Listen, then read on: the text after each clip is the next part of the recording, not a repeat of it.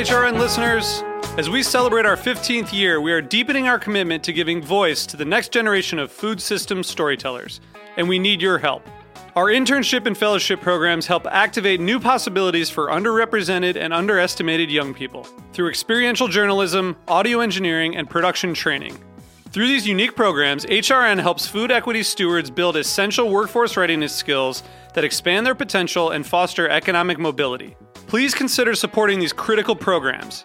And with a minimum donation, you can be entered to win a dinner for two at an amazing restaurant in one of eight cities and tickets to a concert at a great venue in one of those cities.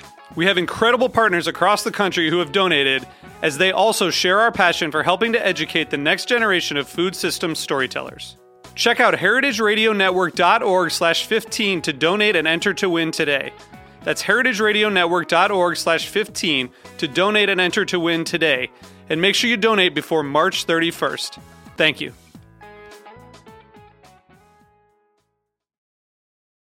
Hello, welcome to the Speaker's Corner at Raw Wine, sponsored by the Montreal Tourism Board. Um, starting now is presenting Natural Wine 101, a conversation with Sam Benrubi and the uh, founder of Raw Wine Fair and Master of Wine, Isabelle Legeron. Thank you. So thank you everybody for coming. Um, I have the privilege of sitting with Isabelle, who is really what this is all about. I mean, raw wine is uh, Isabelle's vision. She is the founder, and she is very passionate about this. And there is no person better to talk to you about what natural wine is, what the natural wine movement is, what it means, where it's going, and we're going to get into that discussion um, pretty heavily. Um, I'm Sam Benrubi. I do a weekly show on Heritage Radio Network called The Grape Nation. It's every Wednesday. It's available as a podcast.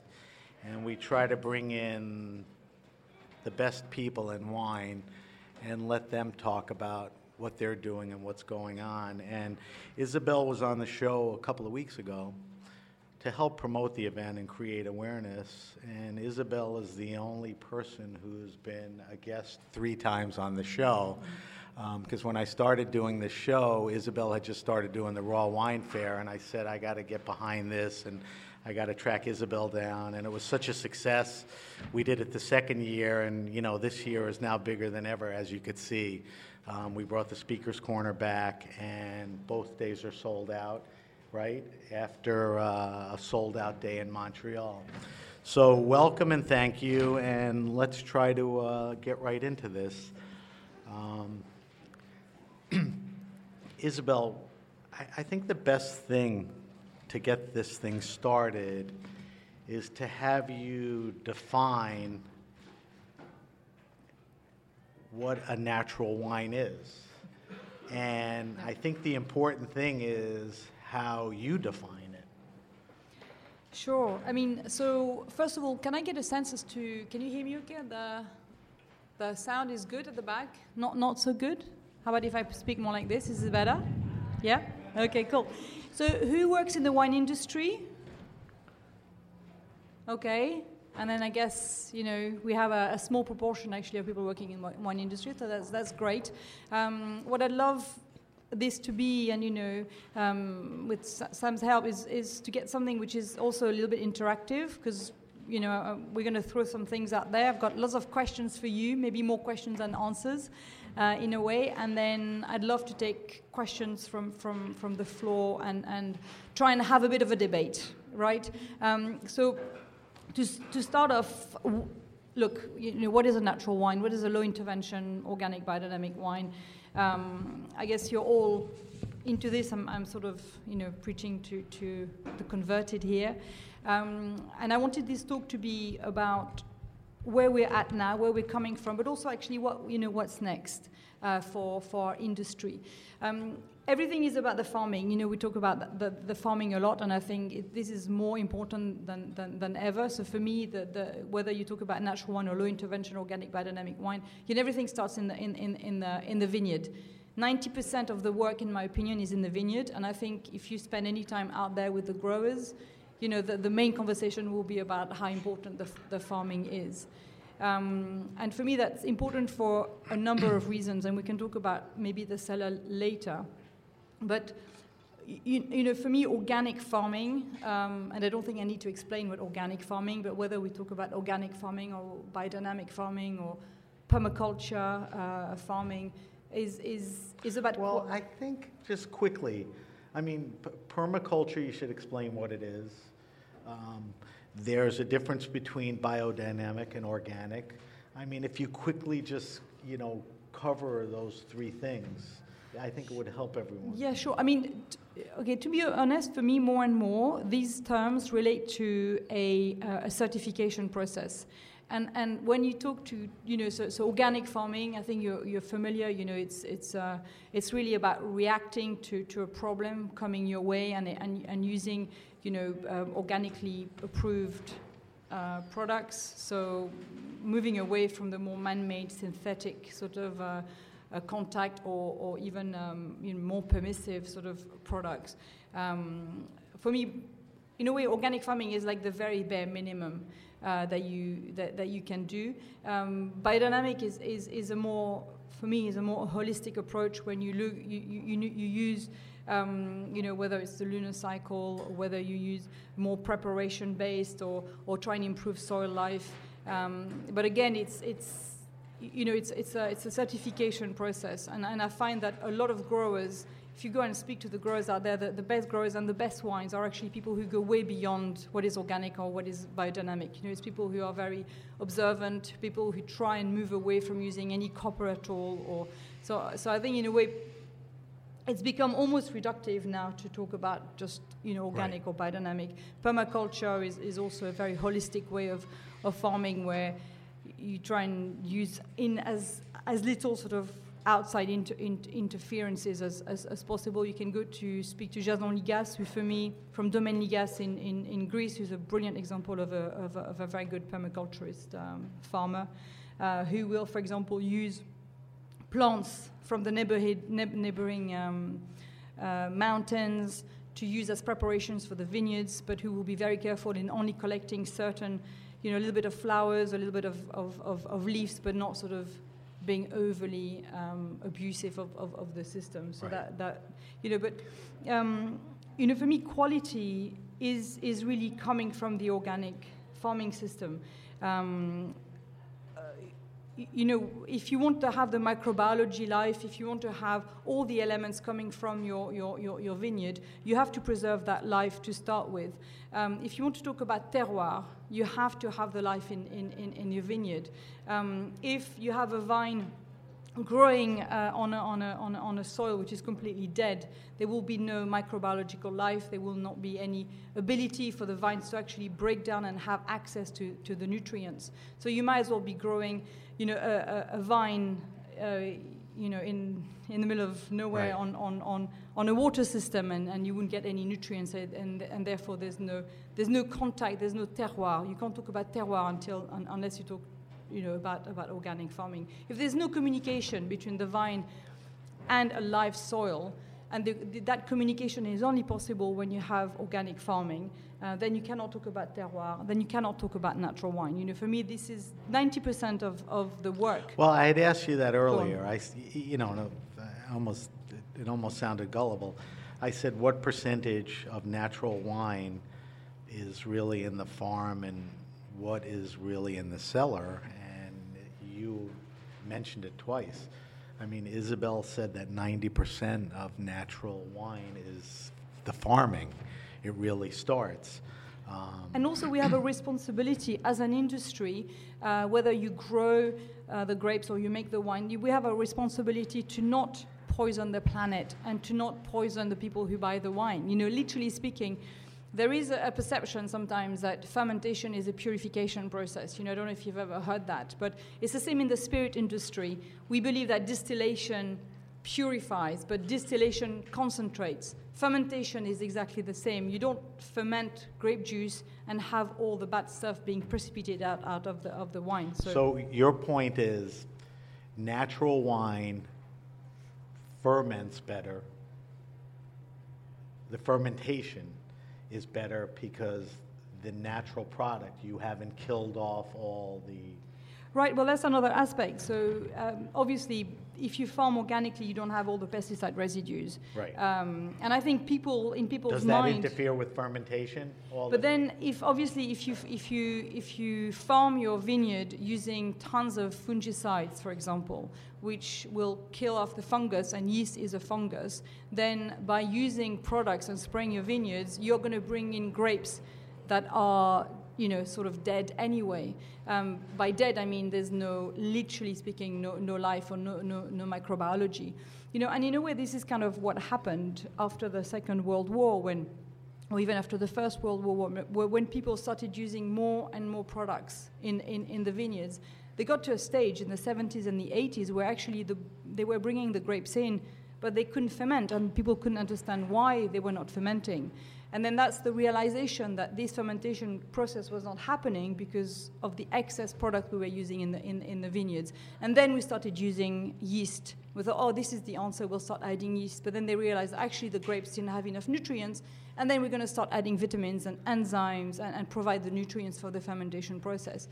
And I guess this is this whole, you know, it's like putting your little finger in the grinder. You know, you can't get it out. Once you start this process, is very hard. Which is why, in order to make natural wine or low intervention biodynamic and organic wine, you have to go back to the farming. You have to go back to ground zero and convert your vines, convert your farming, and then you can move towards um, organic and, and, and you know a, a natural fermentation. It doesn't happen just like that. So why, why doesn't everyone do it?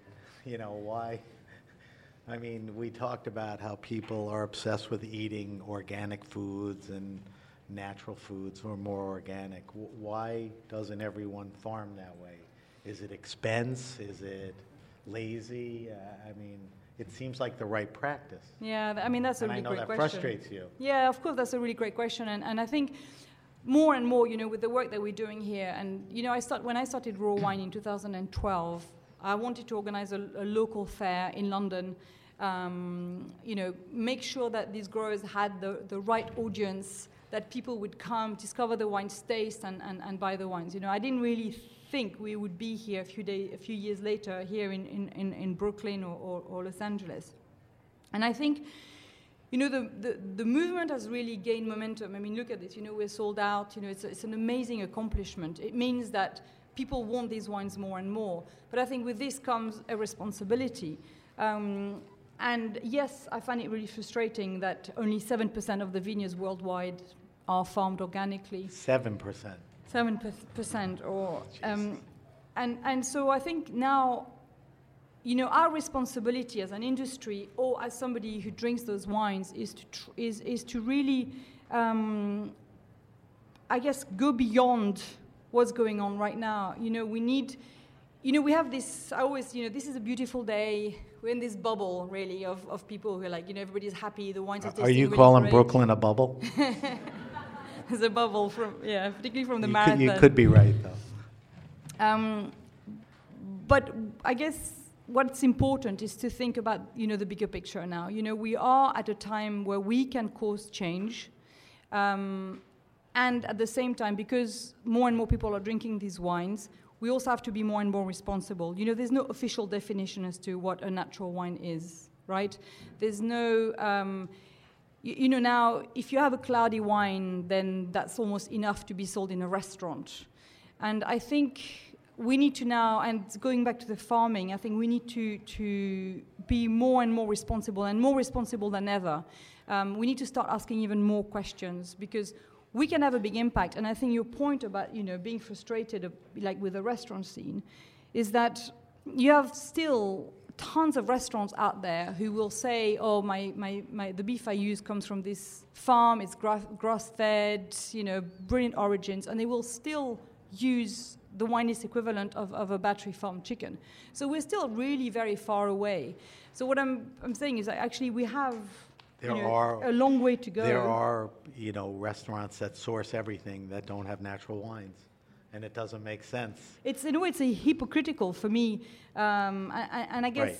as an industry, I think we need to start, and and at people who go out, I think we need to start asking a lot more questions and and demand more answers, um, and play more of an active part, even more of an active part than we've been doing. So just bring part of this full circle, because when you're making a natural wine, you know, you've stated that the importance and the high percentage is the farming and agricultural part. The other part is the winemaking part, um, which, you know, in your mind is a smaller percentage. What are the practices of natural winemaking? Um, It's low intervention, nothing in, nothing out. Explain, once you get in the cellar after you've- you've, you've had the right practices, how are you making, you know, that wine? Sure. I mean, look, natural wine. I don't. I don't know. I mean, what what is your perception of, of, of, natural wine? I don't know. In, in, in people's vocabulary, you know, I I see the word natural wine being used more and more. Um, that's why at the fair, I'm really conscious that whenever we talk about the, the fair, we are a natural, uh, low intervention organic and biodynamic wine fair. For me, a natural wine is literally nothing added and nothing nothing taken away. So it's a hundred percent, you know, grape juice. In the cellar and So in the in the cellar, field. the grapes come in, the natural fermentation process, which is, you know, obviously really incredibly hard, Right. uh, which is why the farming is so important. And you can, I think that's that's the great question to ask growers. And we, I can see we've got a few growers here. Um, you know, Antonella Man- Manuli over here uh, makes completely natural wine. Lorenzo Corino. I think the hardest part is to make wine completely naturally, um, which is why the, the, the, everything starts in, in, in the farming. Here we, we let people add a little bit of sulfites, up to 70 parts per million, uh, which to be honest is actually quite generous. Um, Now, sulfites is an additive that you add to the finished product? no, you can add sulfites throughout the winemaking process on, Okay. on the berries. In fact, you can add sulfur, um, you know, in, in, in, in the vineyard uh, for you know for disease, disease prevention. Then you can add sulfites, you know, on, on the on the grapes, in the juice, throughout the fermentation process, all the way to the to the bottling stage. But at a much limited, So here we, we, we let, we only allow sort of 70 parts. I would say most of the growers out there add, you know, a lot less, a lot less than this.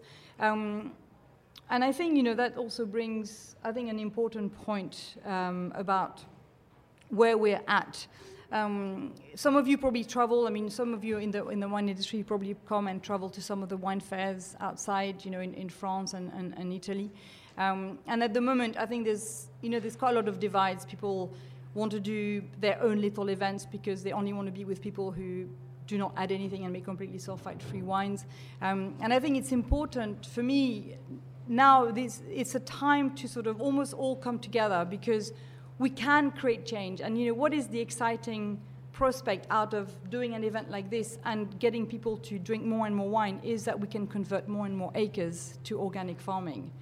Um, and that's, you know, when, when I when I decide, okay, we're going to do an event in, a, in another location, for example, really the motivating factor is, is obviously to try and support the growers and, and, and open more markets, but it's also how can we help with conversion of organic farming. This is, this is, the, the, this is what, for me, is the most important aspect of, of the work that we do here. so how, how do we do that? I mean, the obvious thing is to support byproduct. I mean, w- what are the things that we can do? I think we need to support. I mean, the fair is great exposure for winemakers and consumers and the trade. What else? Yeah, I think just like keep spreading the word and keep buying the wines, uh, which I know sounds a bit of a silly thing to say because this is, you know, all, all of you are here because you're huge supporters. But outside of this reality in Brooklyn or in Los Angeles or in New York, you know, where people actually are getting really excited, you have a very different reality. You know, if you're a grower and you grow grapes, your neighbor might think you're completely crazy. Your local restaurant probably will not buy your wines because they don't want to have different wines. So you, you, know, we're very fortunate in, in this very urban environment, but you know, I, I think that the experience of growers is actually very different. So we just have to, um, I think we have to not relax. I think not think that actually we're, we're finally getting somewhere, and we are finally getting somewhere. But I think we need, it's really important that we push the boat and then we, you know, encourage people, that we help spread the words, that we, you know, because a lot of growers are not selling all their all their products or their wines, you know, they're not actually selling the wines for the amount of money that they need to be selling the wines to actually survive. You know, the banks are not loaning necessarily uh, businesses if you're farming organically. I mean, it's a reality everywhere. But so, you know, there is a, actually quite a harsh reality. And also, I've noticed, you know, if you go out there, you'll see that some growers are super popular, and other growers are actually not that popular. You know, you can have a grower with three or four or five deep, and you're trying to access that one because you've heard of it, and then you have somebody else who's actually all by their, you know, on their lonesomes. But and that, you know, that sometimes boils down to press criticism. You know, uh, critic drinks a wine and writes about it. I know. Um, you know, all those things. Marketing. Some people are absolutely. more savvy on social media. Yeah, absolutely. Which everyone, you know, can get better at. No, absolutely. But my point is actually don't be fooled by that. You know, in a way, it's just like be the person who is going to be discovering that new grower. Um, because it's easy, you know, because otherwise we're falling back into the same branding, um, you know, strategy that we've kind of like where where we've been coming from with all these kind of blue chip names.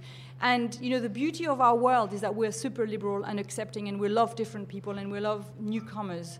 You know, but as a, as a new grower, uh, sometimes it's quite hard to break into into a market. So I guess it's part of like what can we do is also it's not just about I need to make sure I, I, taste all these top tens because everybody's talking about them, but actually you know there's a whole raft of people out there who may not be so well known, but who are equally deserving, equally hardworking, and who need to be you well, know. That, I think that's through. represented, you know, inside. I mean, there's every level mm. of you know, winemaker notoriety, new people represented, unrepresented. Um, give us a little context, because right now I think the movement is, and I don't even want to call it a movement, but natural wines, they're here. But why now, and where did it come from? You know, how did this, how did we get to here? Yeah. You know, how, yeah, sure. Give me a little history on that. I mean, look, we, you know, natural wine is, as people have been making natural wine forever. You know, we've been making wine for 8,000 years. Um, and, you know, we're, we're experiencing a renaissance of actually something that has been made, you know, in, in, in a very similar way for, for literally thousands of years. Um, we, we are a bit, a bit lagging behind, I think, you know, the, the, the, the, wine industry because we've, we've, we've experienced this, this renaissance and this acknowledgement of this hard work and this artisanal production um, in the food industry um, where, you know, we've rediscovered the farmer's market, we've dis- rediscovered the proper farmhouse cheeses. Um, and then I would say, you know, it started in the 80s a little bit uh, where some people, as a backlash from this green revolution, um, when you know when thought, hang on a second, you know, uh, we're we're now um, going completely overboard with, with the products that we're using in, in, in, the vineyard. We're using more and more products in, in, in, in, in the winery. So I think in the 80s there was um, you know, people thinking things need to change, and that's where you started looking at actually the words natural wine, um, and then people going back to a lot more traditional ways of, of, of doing things. Um, and then, you know, I, I, saw it with, with the fair that we created in 2012. You know, I would say that the, the, the momentum has been. Was that the first huge. fair? The, the first fair in London. Yeah, um, where you, you, know, and I would say that over the past two, three, four years, you know, th- things have been getting a lot, a lot more impactful in in, in that. So, sense. if you ask where are things at today, um, I'll let you answer that. But you're up to four, five, six fairs.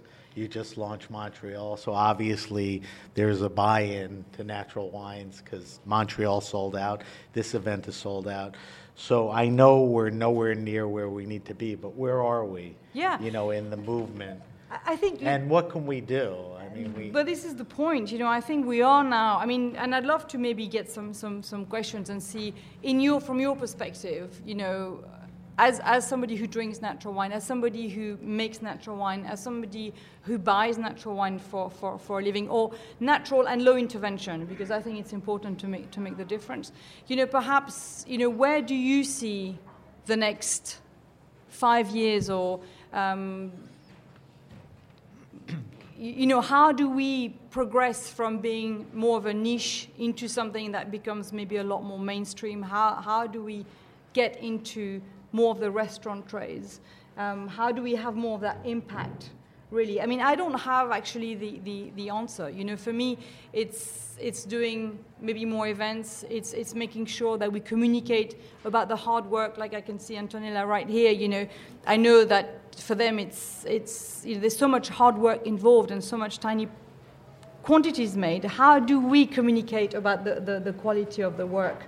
That is going into, into making wine. When you have no ingredient labeling laws, you have no way of knowing. You just pick up a bottle of wine, and actually, there's no way of knowing how this particular bottle of wine has been has been made.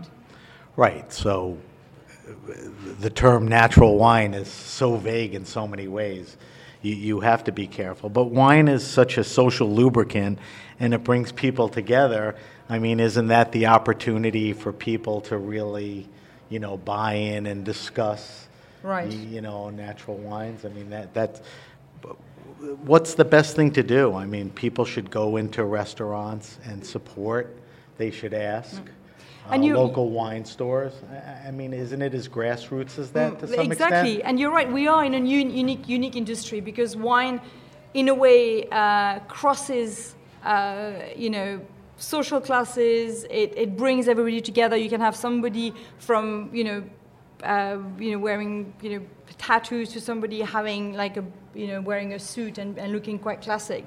And I've seen it with the fair. You know, in London, uh, initially, um, people who came to the fair were, were essentially people who were just really into natural wine or low intervention wine, and that's it. Whereas now we're getting actually a lot more of the establishment, a lot more established sort of, you know, wine wine buyers. And I think wine is a uniquely placed agricultural product because it has got this cachet, because it, people bring it to, to, to dinner tables. Um, you know, and we mustn't forget that wine is also an agricultural product. But what, what's your take on the fact, and you mentioned it earlier, you go into a restaurant and they'll source their food, the farms, you know, they'll say grass-fed, organic. Um, people insist on buying organic products and all of that. But what's your explanation for why they give less of a crap about that for wine? You know, if, sorry, if you're, you know, if, if, if those are your practices, why wouldn't you carry it over to wine? Yeah. Why are we not there yet? This is a big frustration for me because I've worked with many, many chefs, um, and I've done a lot of food and wine pairings. I've done television programs with, with chefs. Um, and initially, I remember I was working with a chef who spent more time figuring out the, the, the, the Chinaware they were going to use for that particular dish than actually really caring that much about, about wine. And I think traditionally, you know, there is such a big divide between the kitchen. I don't know about your experience, but for me, I think there is a big divide with, with the kitchen uh, where chefs get all consumed about the creativity, the way the, the dish looks, and obviously sourcing the best ingredients. And then they relegate the entire floor work and sommelier work to a very different team, and there's very, very little connection. And, I, and, and in fact, you know, I'm not talking about like places out there and, and, and, and, and a lot of very exciting restaurants who are, you know, doing both, but I think the vast majority of, of restaurants nowadays are completely disconnected um, from from, from their wine list. It's almost like it's a foreign product, and I think it's because people haven't cro- crossed the bridge yet. They, they, they don't realize or they don't think of wine as food. And I think that, in a way, that's our big access, is just being able to relate the wine as food, as, as, as a way um, of engaging, you know, as, as a product that you ingest, that has authentic taste. Um, and I think if we could access you know that industry uh, you know i think actually that you know we could change a lot. We know we could we could change the way agriculture and the way farming is. This is this is our potential as an as an industry. So, I, you know, I just ask over and over, how do you do that? I mean, it, it I, I don't understand why more people, I mean, is it insistence, um, you know, at your wine store? Is it insistence at a restaurant? Um, is this movement enough to power that? Um, do, is there a responsibility on the winemakers? Is it the business part of it? You know, distributors? I mean, are, are we not getting the messaging out? I mean, what do you? yeah i think we should get some questions that would be that would be great and some comments maybe do you want to run through the somebody who can no, maybe if you grab the microphone and then just pass it around. It's taped down, unfortunately. Can't take it too far. Does that, will that go all the?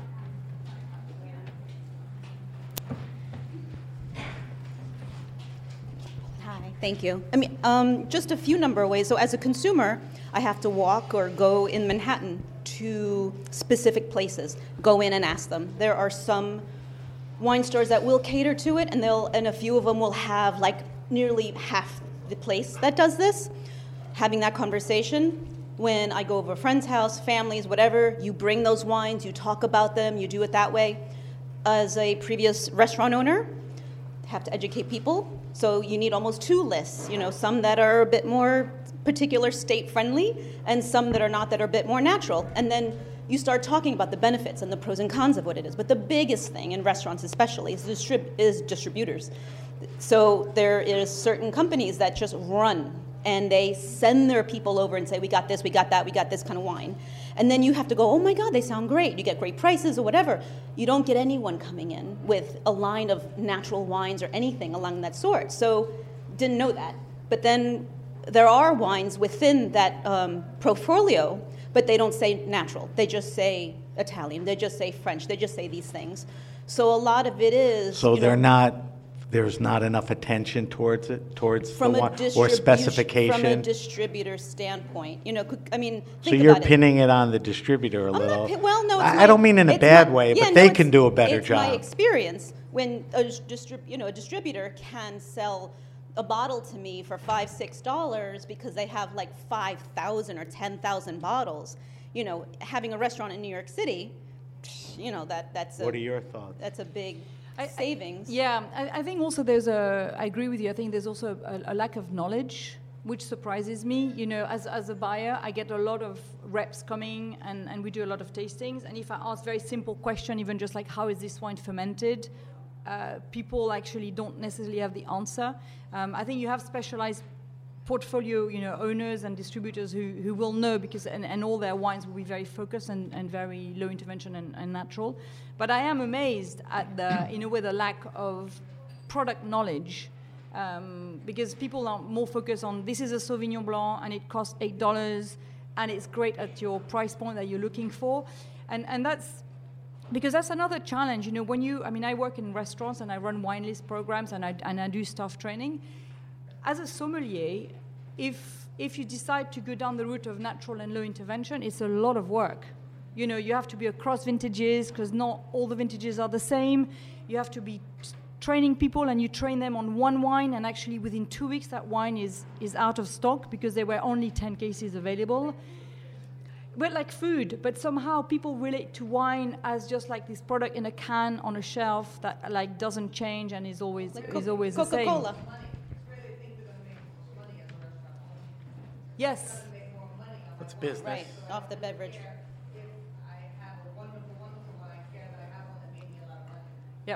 Yeah, and I think it's it's it's it's laziness. I mean, in a way, I don't know about you, but how, how often have you been into a restaurant? You've got a sommelier coming to see you, and you look into into their eyes, and you know that they could be selling car tires, or they could be selling anything. You know, they're just there because, you know, great lunches, free trips.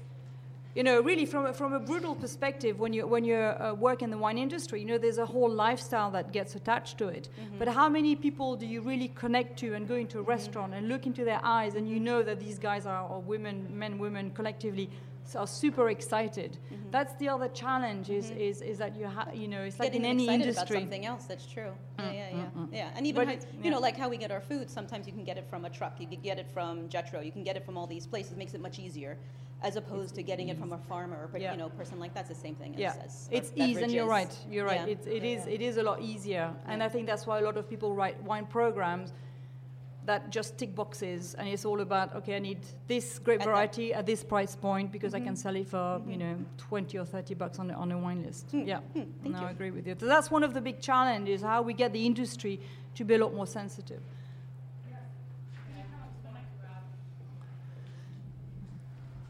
From a producer's point of view, I, uh, I agree with the lady.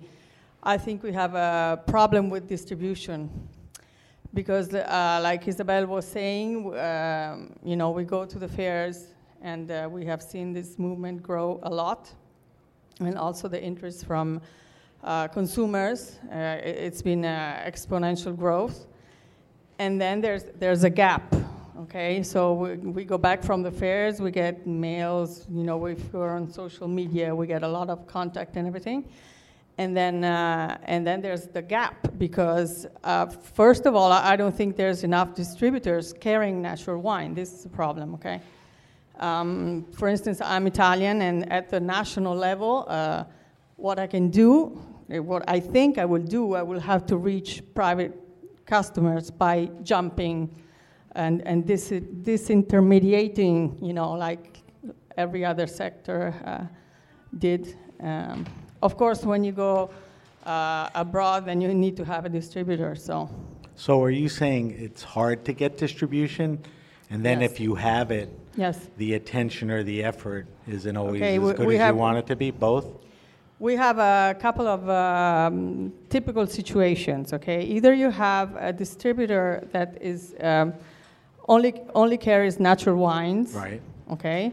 They're, they're harder to find now, they may be becoming more common, but um, typically they are small and maybe they cannot invest so much.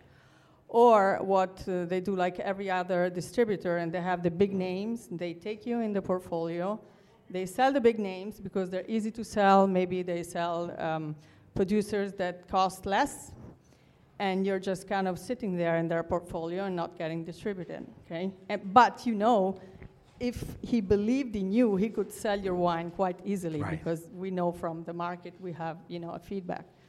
And uh, the other uh, situation is where you have um, uh, distributors that just don't carry natural wines, or maybe maybe uh, what I've seen, maybe a small change, is uh, you know the conventional distributor now are adding a little bit of a line of natural wines. I think this is a very healthy change because we need to have distributors that have the um, the financial. Uh, We hope they're doing it because to they want to, not they because they have to.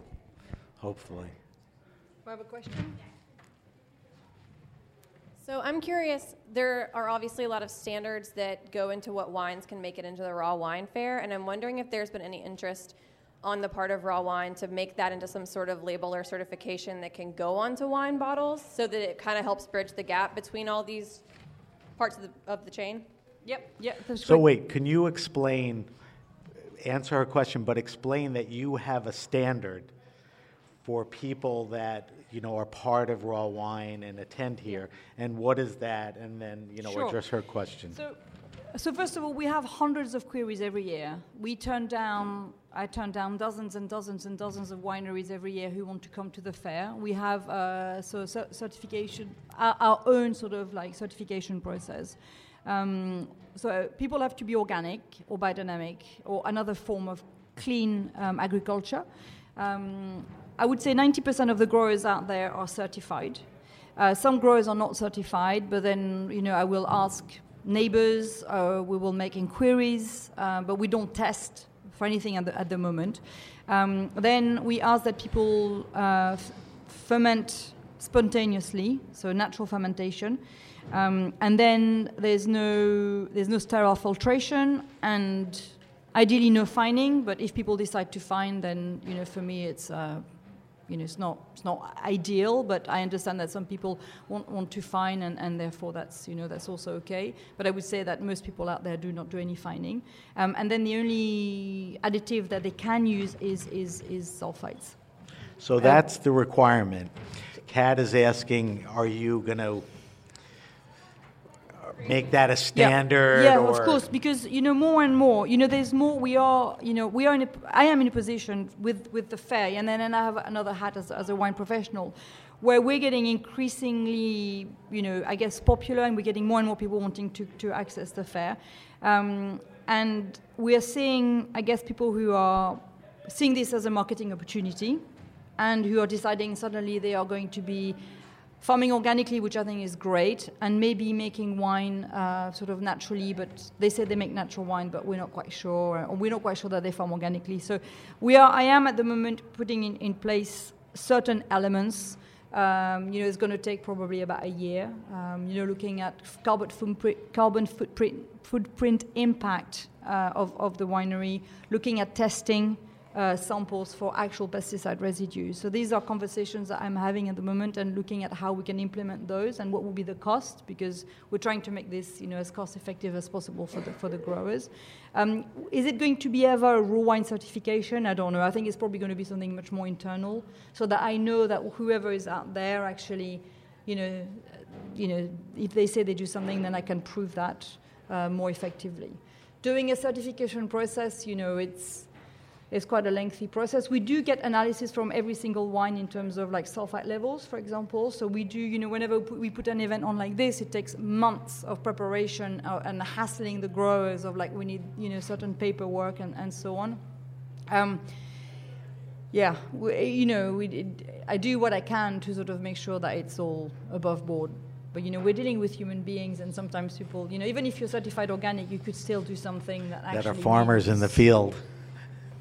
Yeah, So I mean, I'd like very- to think they're that very m- busy. Yeah, I'd like to think most people, you know, would, you know, are, are, are legit. But um, y- you know, one thing that I wanted to, I guess, I think it's important. I think that y- your question brings me to, to this point is that, okay, yes, you know, some people might want to, like Antonella, you know, for her, she's adamant that she doesn't want to use anything and mm, to make completely natural wine. Some people are not comfortable with that. You know, some people are comfortable with adding, add bottling or adding during the fermentation process.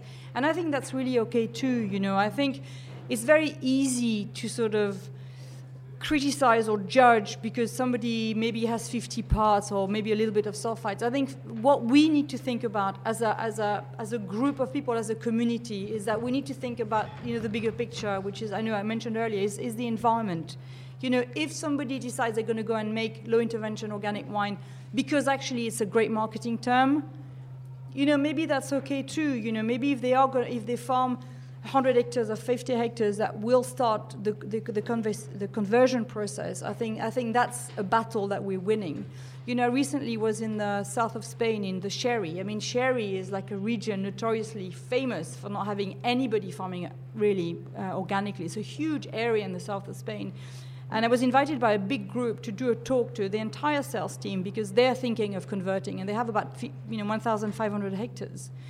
So if somebody like this actually thinks that you know maybe it's because the consumer wants it, that they are going to start farming organically, I mean that is amazing. You know, and I think that's also what we need to think about. Is like it's not just splitting hairs and saying you add 10 parts, you don't add, or you add maybe 50 or 70 parts. As long as we're transparent, and that was always what I wanted to do with the fair, is just putting it out there. You know when you taste that these, this wine has 50 or 30 or whatever, so you know that you can make your decision. The rest, frankly, the winemaking is important, but the farming is way more important.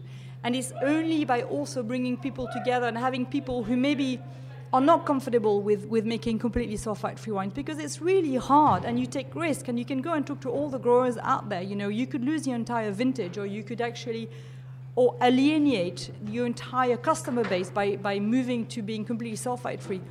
If you're not comfortable with doing that, then that's okay too, you know. It's just like I think we have to sort of be strict, only allow people who are doing what they say that they're doing, um, farming organically, adding only a little bit of sulfites, but also letting people that are just beginning on the journey because we have to remember that, you know, why are we here? You know, you're not here just because you're coming to spend a day in Brooklyn. You're here because you believe in something much bigger. I'm here because I'm believing in something much, much bigger. You know, I wanted to share a story from, from my family. You know, I, I and you, maybe you've heard this before, and I'm sorry if it's a repetition.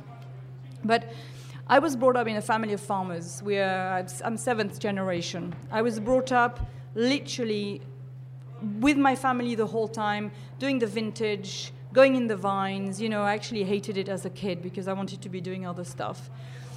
And I was brought up in a family where, you know, we'd go and, and pick, you know, morels, wild mushrooms, you know, in, in March, pick snails. I'd bring the ducks in the vines to pick the snails. And, you know, they were wild salad. We would forage in our vineyard. And that was in the 70s and in the 80s. And in the 80s, you know, my parents were working so hard, and I, you know, I don't hold it against them because I saw their lifestyle. But somebody turns up at the door and says, you should use like a roundup equivalent because then because my dad never had a holiday ever since I, uh, whenever i mean i mean my dad died he was 60 from over from, from spraying the vineyards and i never saw him have a holiday really when i was growing up because he didn't have any time so somebody turns up and says use roundup equivalent you'll have some days off and then they're like use a machine because then you know my mom was was doing the vintage and she was feeding 30 people for three weeks having kids and all of this. And then somebody says, have a machine. You don't have to feed anybody anymore. You know, and then I saw my whole family vineyard being converted from a beautiful organic vineyard to a completely mechanized, non-organic vineyard.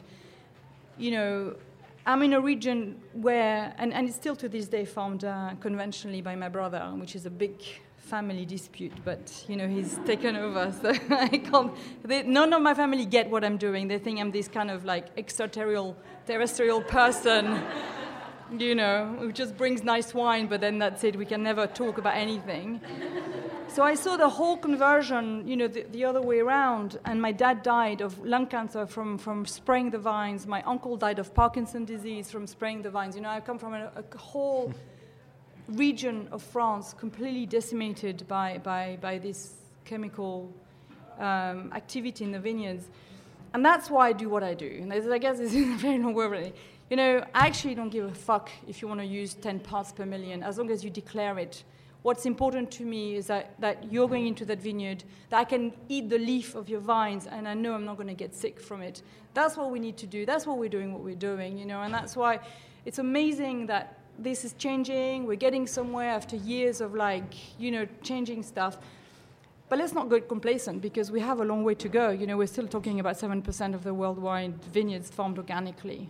So, you know, it's, sorry, I didn't mean to put a damper on everything, but I just think it's, for me, this is why when it, when it gets tough, we don't know what's going on. Like, what gets, up, gets me in the morning is, is knowing that what we're doing actually has an impact, you know, and that's amazing that we can have an impact just by opening a bottle of wine, we can have an impact on, on the environment. I mean, it's incredible.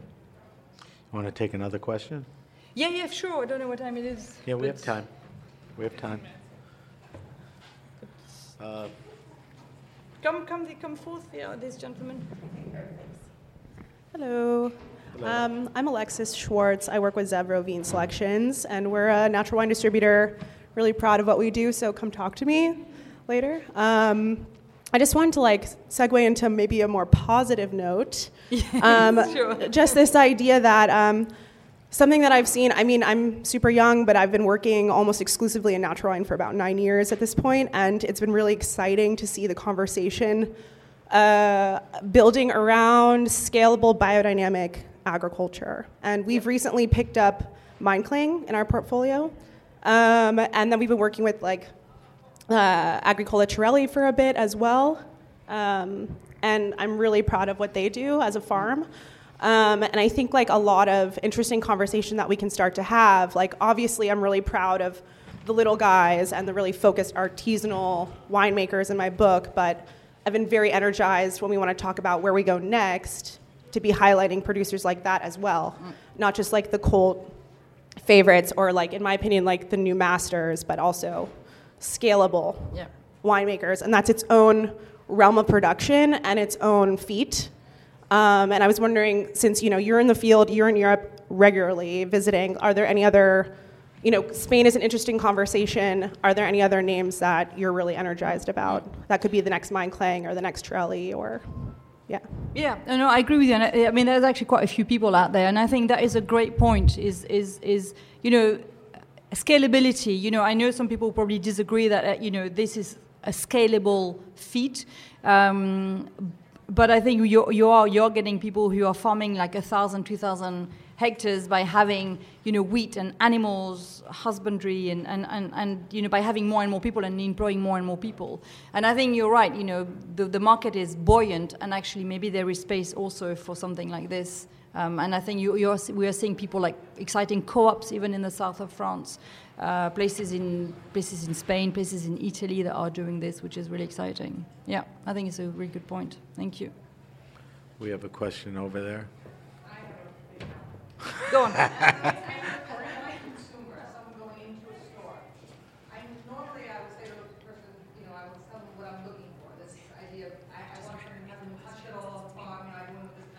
Yeah.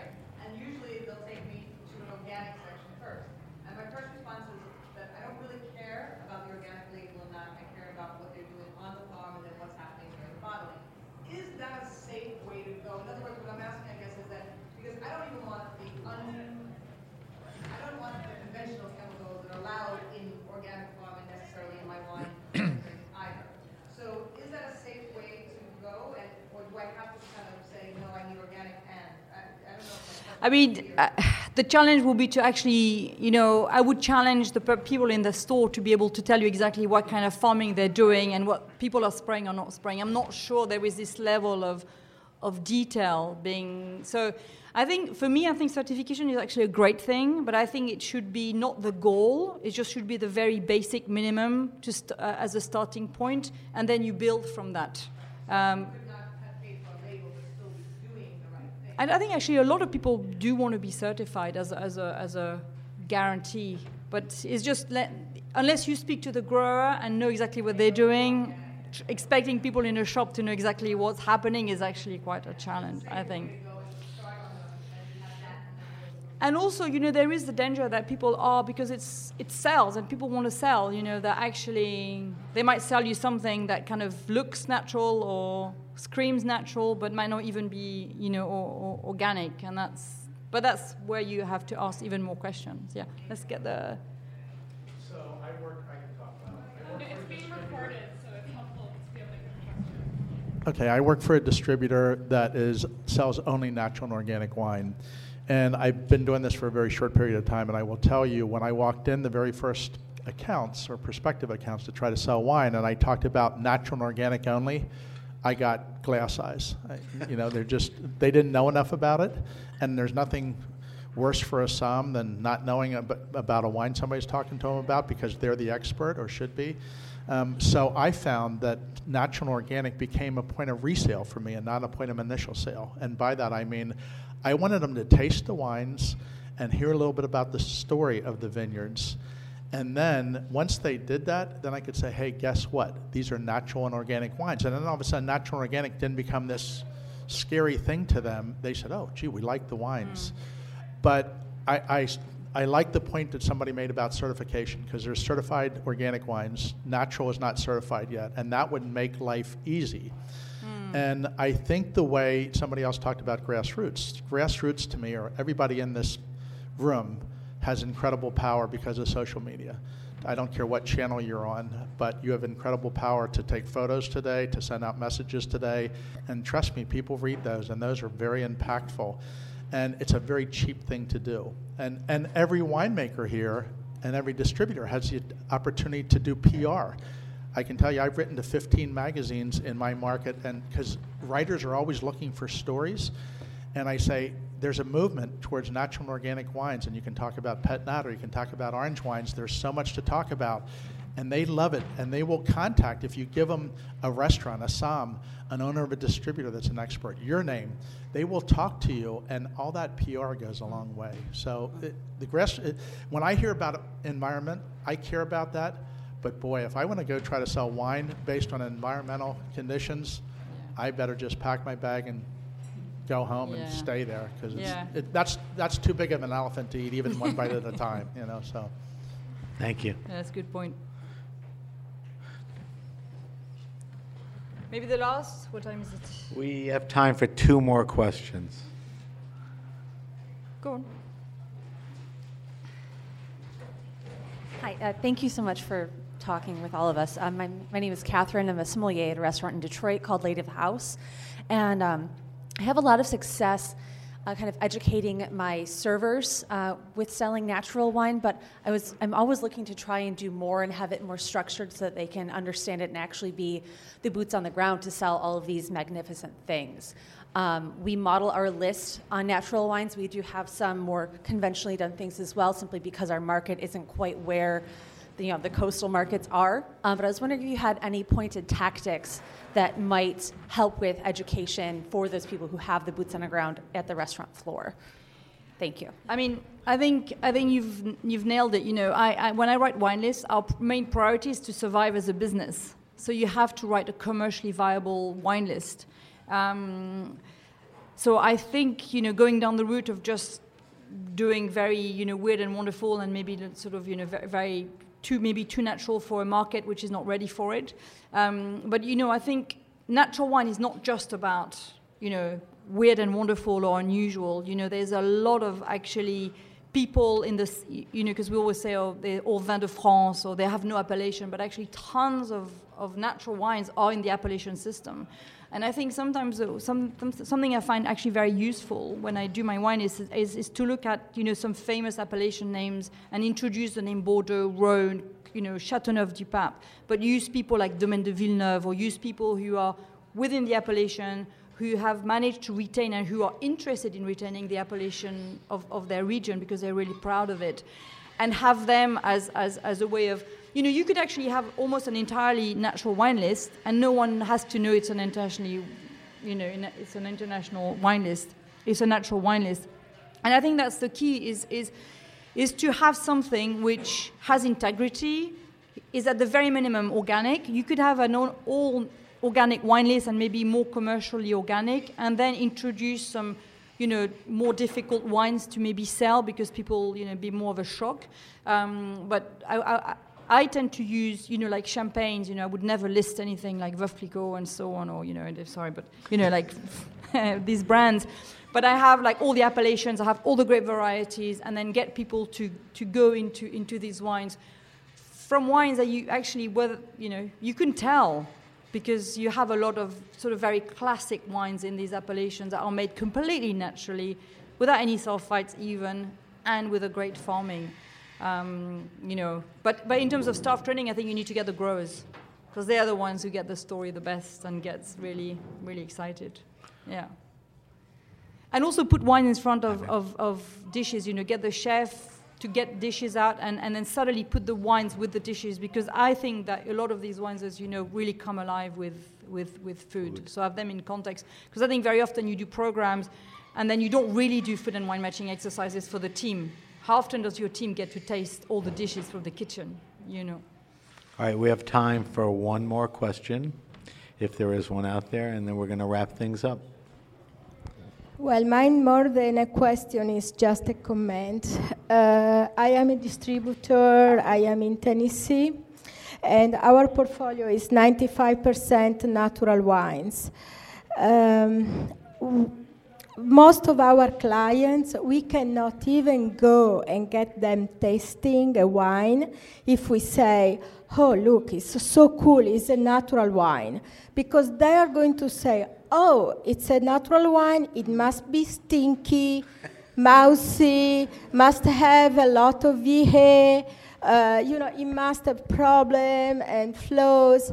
So basically, what we go is we take out our wine and we don't say that they are natural wines. Just them tasting it's live, it's good, you like it. Most of them don't even know that it's a natural wine. It's deceiving, yes. I'm sorry, but you know, for it's us, more unfortunate. You know, our goal is uh, we sell this wine because uh, we love it, we like it, we drink it, and our goal is to get the final audience, the public, uh, to drink this wine when they go to the restaurants or when they go to the retailer shop. So people, yeah, may not know that it's a natural wine, but they just enjoy it. They like. They come back saying, "This was a different wine." It takes a lot of damn work, believe me, because it's uh, it does make sense commercially. We need to go against the stream. And you know, but when they say, hey, you all, this is good. Okay, that's it. So, you know, even when you go in a shop, you don't see natural wine, organic session. It's really about uh, try to have a final public, to do a little bit of work, investigation. Everyone has an iPhone. You can go read the label. Because sometimes it's not the distributor fault. We cannot do more than what we are doing It's just getting people to know that no, natural wine are not always stinky, mousy, too much VA, etc. They're just good. Just drink it. On that note. Thank, thank you for that. Um, thank you, everyone, for attending. Uh, thank you to Isabelle Legeron for this talk and for all of this. Um, if you want more information, Isabelle wrote a book a few years ago, Natural Wine An Introduction to Organic and Biodynamic Wines Made Naturally. And if you really want to deep dive into that, Um, Isabelle's books outside. Uh, at Heritage Radio, we're doing an event called Co-Ferment. It's an exploration of the intersection of cider, wine, and beer. It's tomorrow, Raw Wine Week, at 100 Bogart Street, right here in Brooklyn, um, at 6:30 p.m. So look out for that too. And thank you again for coming. Thank you.